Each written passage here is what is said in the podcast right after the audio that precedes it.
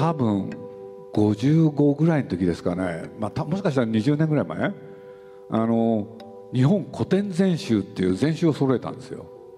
そう古事記から始まってね日本人が一体何を書いてきたのかって。岩波書店小学館これで新潮社この3社がそういう出版物を出してて。でこれもねねいろいろ悩んだ結果新潮社のものを買い揃えて。で多分これ100冊ぐらいあるんですよね。あるんですよ「源氏物語」から「古事記」から、はい、俺でねこれが手に入った時は嬉しくて老後になったらこれを1冊ずつ読もうって。結構楽しいんですよ。僕土佐日記なんてね紀貫之一度も読んだことなかったけどね読んでみたら結構面白いんですよ。俺僕ねね整理してて読み始めちゃって慌ててねあいけないって。これ老後に読むんだから今読んじゃいけない。なかなかうまくいかないんですよね。ね、やりたいこともね夢もまだまだたくさん終わりのようですいやだからね何が悪いかって言ったら宮崎駿なんですよ。だって皆さんお忘れかどうか宮崎駿って7年前ですかね。引退したんですよ。で僕ね、まあ、その時のねテレビ中継もう日本テレビなんかね2時間半全部中継しましたんでね、まあ、僕言われたんですよいろんな人に「鈴木さん嬉しそうでしたね」って言うから当たり前ですよね。彼が頑張るっていうのか彼がいるから僕の自由はないんですよ。だから本当にねその引退をね心から喜んだ。そしたらその下の根も乾かないうちにね引退撤回。本当嫌でしたよ。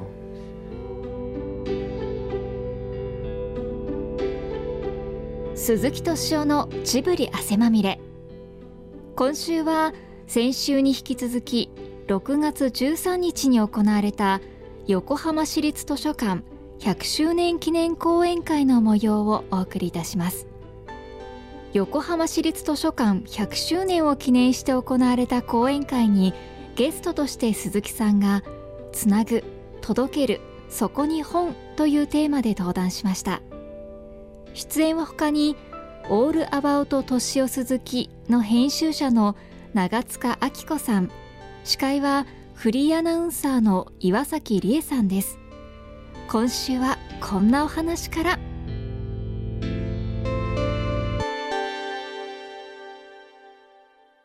まあもう皆さんご存知の通りスタジオジブリはですね風の谷のナウシカを皮切りにもさまざまな作品「天空の城」「ラピュタ」「隣のトトロ」「蛍」のほか「まあ、もののけ姫」「千と千尋の神隠し」もまあ、たくさんたくさんあるのですがこの夏公開予定のね「アーヤと魔女」など、いろいろあると思います。今日はあの、まあ、お時間も限りがあるのであのこの横浜を舞台にして2011年公開されました「国立小坂」のお話を少ししていただきたい。さすがですね。なんとか横浜に結びつけようとして。そうだってそうですよね。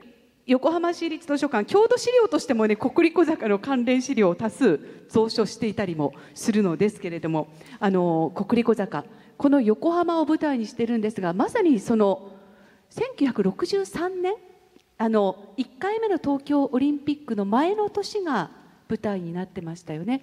それが鈴木さんとちょっと関係があるそうですが。まさに鈴木さんの青春時代のお話。青春っていうのがまだ思春期ですよね。だからあれなんですよね。あのなんていうのかな、まあ、宮崎と2人でいろんな話しながら耳を澄ませば、うん、あれ？違う国立小坂か。国立小坂 をねやろうって決めるんですけれど原作があったんですよね。原作はい。そうなんですよ。ところが原作読んでて一つ分かんなかったのが時代、うん、これでねこれは宮崎が言い出したんですけれどね鈴木さんさ」っつって日本がこうなっちゃってると。そういう言い方なんですけどね。スタートはどこだったんだろうって、うん、ね。今の日本がこうなったスタートっていつって聞かれたんですよ。だから僕迷いもなくね「いやそれは前のオリンピックでしょ」って。そしたら宮宮さんが「そうだよね多分」って、鈴木さんは前のオリンピックの時って年いくつって言われて。高校1年ですかねって。じゃあそれ主人公にしようよって言い出したんですよ。どういうことなんです？だからあそこにあの映画で描かれてるあのが特に学校の中の話はかなり僕のエピソードが随分使われてるんですよね。えー、え例えば？というのはまあなんだみんな集まってねあの相談したりするじゃないですか、うん、生徒総会みたいな、はい、ああいうのなんかはまさにそれですよね。で学生運動の始まりって鈴木さんたちでしょうとかなんかねそんなことも言われたりしてでそういうことで言うとまあ僕は宮崎にねもう随分ね細かいことまで取材をされてでそれをね、まあ、丹羽恵子っていう人も交えてシナリオにしていった作品ですよね。うん、だからあの元町のとこ歩いたりねそこからちょっと上行くとねあそこら辺出るじゃないですか。でも映画化される時は実際横浜の例えば街を歩かれたりあそれはね、あのー、あれ監督したのが宮崎五郎なんですけれどやりましたねこれでそれは注文として僕出しました。うん、そこら辺をちゃんと出して。そう例えばそのちんちん電車市電を、うん、あの表現するときに例えば市電博物館行かれたりとか古い資料を図書館に行ってご覧になそれはねあの五郎君、まあ、宮崎五郎を中心とするスタッフは全部見に来ましたよ。うん、で忘れちゃったけど7個か8個ぐらい優勝あるいろんな建物っていうのか場所があるじゃないですか、はい、それを皆さんにねご案内願って、うん、うん、それはやりましたね。うん。まあ、実際に映画を見るとここがここってその明確に、うん、あの表現を再現してるわけではないんですけどなんとなくやっぱり横浜を知ってる我々からすると横浜の懐かしい風景が、まあ、そうですよね。ね出てきたような感じがしてね嬉しくもなりましたけれども、うん、それはそうでしたね、うん、あの普段ねジブリってあんまりはっきりそうなんていうんですかねそここをモデルにしてこの映画を作ったっていうことを言わない方なんですけれど、この作品に関しては、ね、横浜が舞台であるってことを明快に言い切って、それでねなんかやっていこうっていう。で僕自身がね、まあ、実を言うと東京へ来た時、まあ、あの最初にね東京へ来た時に暮らした町がねあの日吉だったんですよね。港北区の。慶応大学。そうなんですよ、そうするとどうしてもねあの横浜駅へ行くとか桜木町へ行くとかねそういうこともやっぱり多かったことも関係ありますね。長塚さん実際に映画を作りになったり、まあ、アーカイブの中でもいろんなところの資料というのがたくさんあると思うんですけれども、まあまあ、図書館だけではなくってそうやって現地に行かれたりいろんなその現場の資料というのもね随分あるんですか？あのこの本を作る時にその国立小坂のお話も鈴木さんからあのいろいろあの取材させていただいてやっぱりあの鈴木さんの時代の若者、がすごくよく描かれていて鈴木さんが言うにはあのやっぱりこのその当時の僕らの時代は未来とか将来に対して明るいイメージしかなかったっていうふうにおっしゃってたんですね。うん、で今の若い若者がこう喜ぶ映画ってそういう感じじゃないじゃないですかもうちょっとこうなんでしょうみんなが抱えている心の苦しみだったりとかもがきだったりとかそういうものを描いてるものが割と多いのであの全然違う未来をあの見てる若者たちなんだなっていうのはすごくそのお話を聞いて分かりましたね。でやっぱりそういうものをこう映画でや表現していくっていうことがすごく何でしょう見る人にあの伝えるものがやっぱりすごくうん明確であこういうものを伝えていこうっていうものがしっかりあの表現されてる映画だなっていうのが分かりました。一番象徴的なのがねやっぱりあの歌ですよね坂本九ちゃんという人が歌った「上を向いて歩こう」がこの映画にはぴったりだと思ったんですよね。あの長塚さん実際にこの「オールアバウト年を鈴木」取り組んでみてそして完成してみていかがですか？私がこう見た鈴木さんと鈴木さん自身が皆さんに伝える鈴木さんっていうのは違っていると思っていて、はい、で鈴木さんが語る鈴木さんはご自身は鈴木さんの語りたい鈴木さんなのでそれと 違うところを私の目線であの伝えられるものにはなったかなとは思ってます。あの今回ね僕実を言うとこの本の中で新たに書き下ろした文章がいろいろあるんですよ。でそれはね彼女のせいですね。でなんだかって言ったらまあ僕もいろんなところで文章を書く機会があったんですけれどジブリについてそして自分について要するに彼女が言ってきたのはね自分のことを何も語ってないとそれを責められましてね警察の取り調べみたいだって言われました 俺ね要するにねもう少し自分のことを語ったらどうかっていうことがテーマだったんですよ。だから今まで喋ってなかった書いたことのなかったことを随分入れましたね。俺で自分がねこういうことこういう出来事があったよっていうのは随分書いてきたんですよ。だけどその時自分がどう思ったかについては一切書いてなかったんです僕。それを入れたのが今回のこの本の特徴ですね、あのこの帯にとても印象的な「俺は一体何をやってきたんだろうかと」これはねその言葉が誕生したのは彼女が説明できます。あお願いします、はい、あの一通り本がこう内容があの決まってで社内で「内子」って言ってあのまあ、出版部の部長と鈴木さんにまずこんな本あのこんな内容になってますって印刷所に入れる前の段階なんですけれどもあのご覧いただいたんですね。でそれをこう構成していただきながら、まあ、ほとんど赤字はなかったんですけれどもあの俺っていろいろやってきたんだなってこう振り返しみじみとおっしゃったんですね。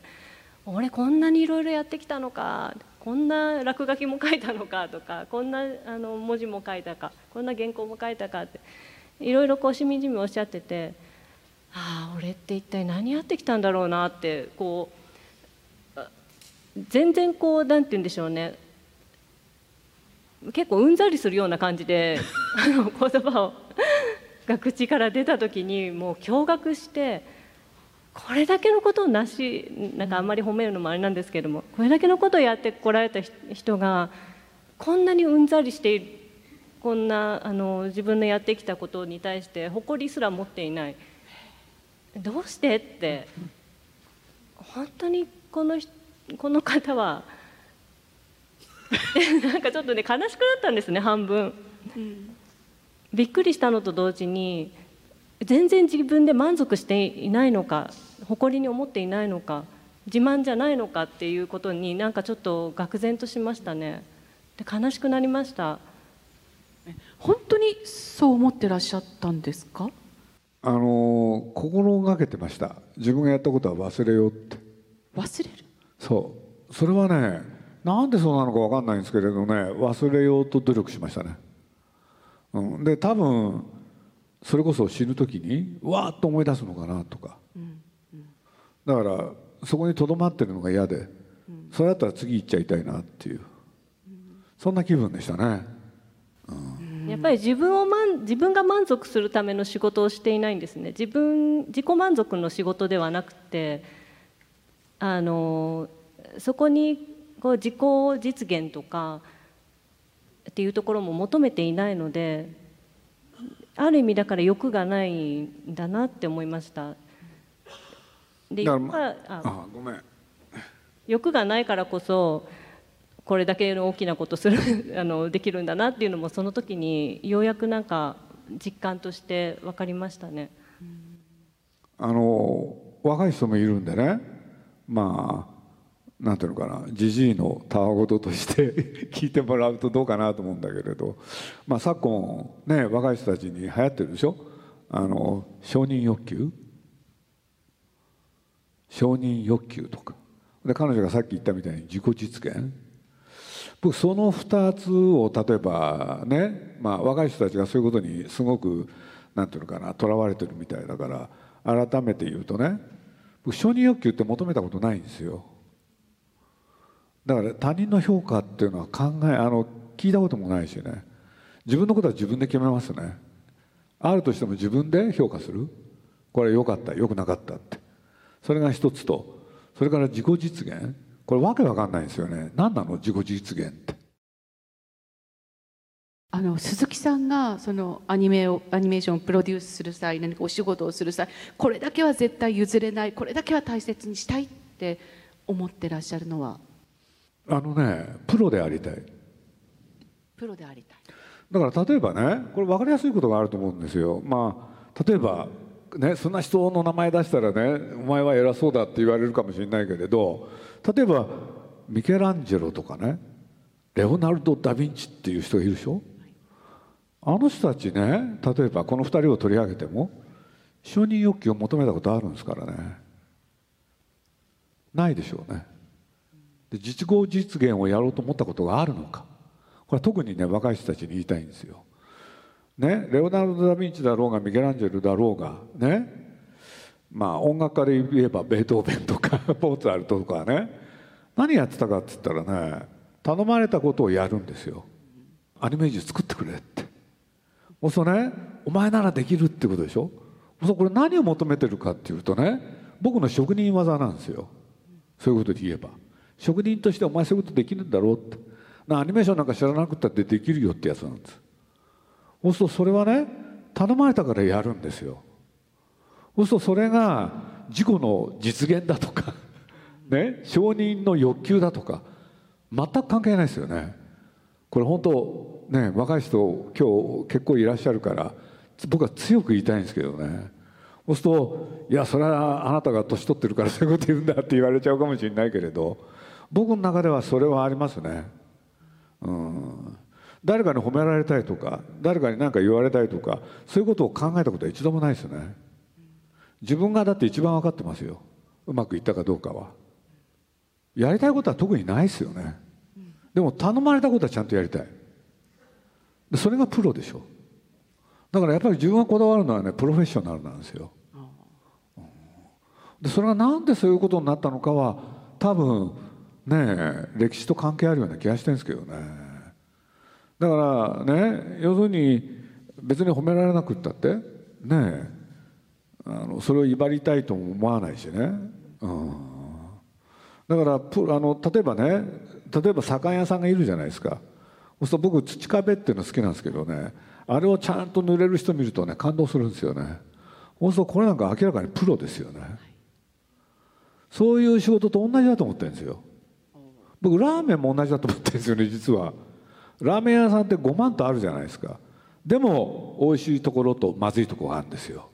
そしたら美味しいって言われたいですよね。それは自分の中にありますね。だから宮崎がねまあ宮崎がどう思ってるか分かんないけれどねえいろんな作品作って。まああの人は割と褒められるの好きなんですけれど。でもやっぱりね僕が褒めると喜ぶ人ですよね、うん、だから不特定多数にいくら褒められてもあんまりピンとこないみたいで、うん、そこら辺はね面白い関係ですけどね。実はあの図書館のホームページから事前にご質問を。あそうなんですか、はい、皆さんからもいいですよ僕別に。あというところ、ね、コロナもちょっとあるので。あのまずはちょっとよろしいですか、はいはい、いただいたもの。はい。あの10代のニックネームうまこさんからです。うまこ。はい。顔が長いんですかね鈴木さんはとてもパワフルな方だと思うのですが鈴木さんの原動力は何ですか？また落ち込むことはありますか？もしあるとするならばそれはどんな時でどうやって回復していますか？生きるってことですかね。生きること。うん。やっぱり生きていくっていうのかな、うん、生きていくためには必要なことっていっぱいあるじゃないですか。例えばちゃんとご飯を食べるとかまあだから特別なことを何かやりたいとは思ってないんで。落ち込むことはありますか？落ち込むことはあるけれど私は元気ですってどっかで聞いたことがあるんですけれど それは落ち込むことはありますよね。でそれをね今具体的になんか言えって言われるとちょっと悩むこともあるんですけれどねそれはいっぱいありましたよね。その落ち込んだ時にでは周りはあまり出さずに自分の中でどうやって立ち直られます？やっぱり次の仕事で結果出すことですよね。だと思いますけどね。だから求められたらやりますよね、うん、だから例えばねこういうことなんですよ。まあ僕ら映画の仕事っていうのをやっててその映画の仕事っていうのはねまあ通常いろんな人がお金を出してくれるんですよ、そうすると僕の仕事って簡単なんですよ、ね、何かっつったら結果、ね、いい作品を作るっていうのはまず第一で。で第2番目はねその出してくれたお金を回収するってことなんです。でそれをやった時はうまくいったなと思いますよね、うん、そうすると満足度高いですよね。でまあおかげさまでいろんな人が支持していただいてそれはね達成できてきたからそれは嬉しいですよね、うん、だそこですよね。ではもう一問。40代の虎猫さんです。映画の音楽についてはどのようにお考えですか？注文は細かく出すのですか？いやいや全然。まあ大体僕が音楽の担当をやること多いんですけれど「風立ちぬ」の時なんかはねあのバラライカっていう楽器があるでしょ、ええ、それを使ってよとかね、うん、そうおのずと音色っていうのは決まるから、ロシア風になるんですよね。そうそういうのはねちょっと注文というより提案したりしますね。うん、例えば「魔女の宅急便」の時にあの松任谷由実さん、うん、ユーミンにお願いされたじゃないですか、はい、あれはもうそ例えばこだわりが？いやこだわりじゃないですよね。あれはねあの歌のなんて言うんだろう。あの歌をどうするかっていうミーティングがねああの決まってたんですよ。でこれ高畑宮崎鈴木の3人で相談。っていう前夜。たまたまなんですけれどユーミンのコンサート行ったんですよね。えそういうこと？やっぱりそういうのって大きいですよね。う。ん。俺でね聞いてていいなと思ってね。俺で次の日知らん顔してねコンサート行っと行ったっていうのは高畑宮崎には何も言わないでユーミンはどうですかねってやりました。そうだったんですね、うん、そういうことありますね。でもあのだってあれもそうですよ。あの風立ちぬばっかりになっちゃうけれどあの庵野秀明に声をやってもらうなんていうのもねそのあの二郎の役っていうのは本当みんなでね困ってたんですよ。で宮崎もねその誰にやってもらったらいいか決まらなくてイラついてたんです。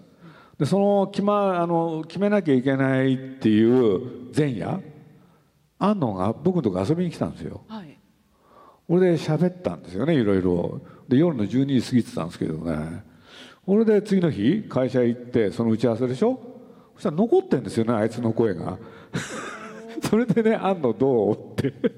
そしたらみやさんがね最初のうちはねあの本当怒っちゃってね「面白いじゃん」っつって。本当に本当ふてくされてね「面白すぎるよだけど鈴木さん」って言いながらね「え？あんのいいかもしんない」って言い出してねそれで決まるなんてこともありますしね。かたまたまそのユーミンのコンサート行った理由がたまたまそれも縁なんでしょうね。僕はそういうのはおおかげさまで多いですね、うん、本当に、うん、そうです。なんか会うべくして会ったというか。そうなんですよね。なんか多いですね、うん、面白いですね。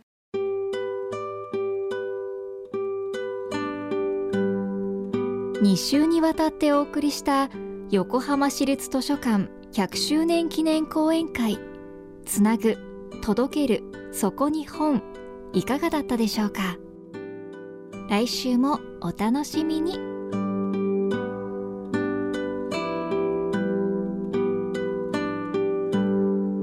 鈴木敏夫のジブリ汗まみれ。この番組はウォルト・ディズニー・ジャパン。ローソン。日清製粉グループ。au ブルボンの提供でお送りしました。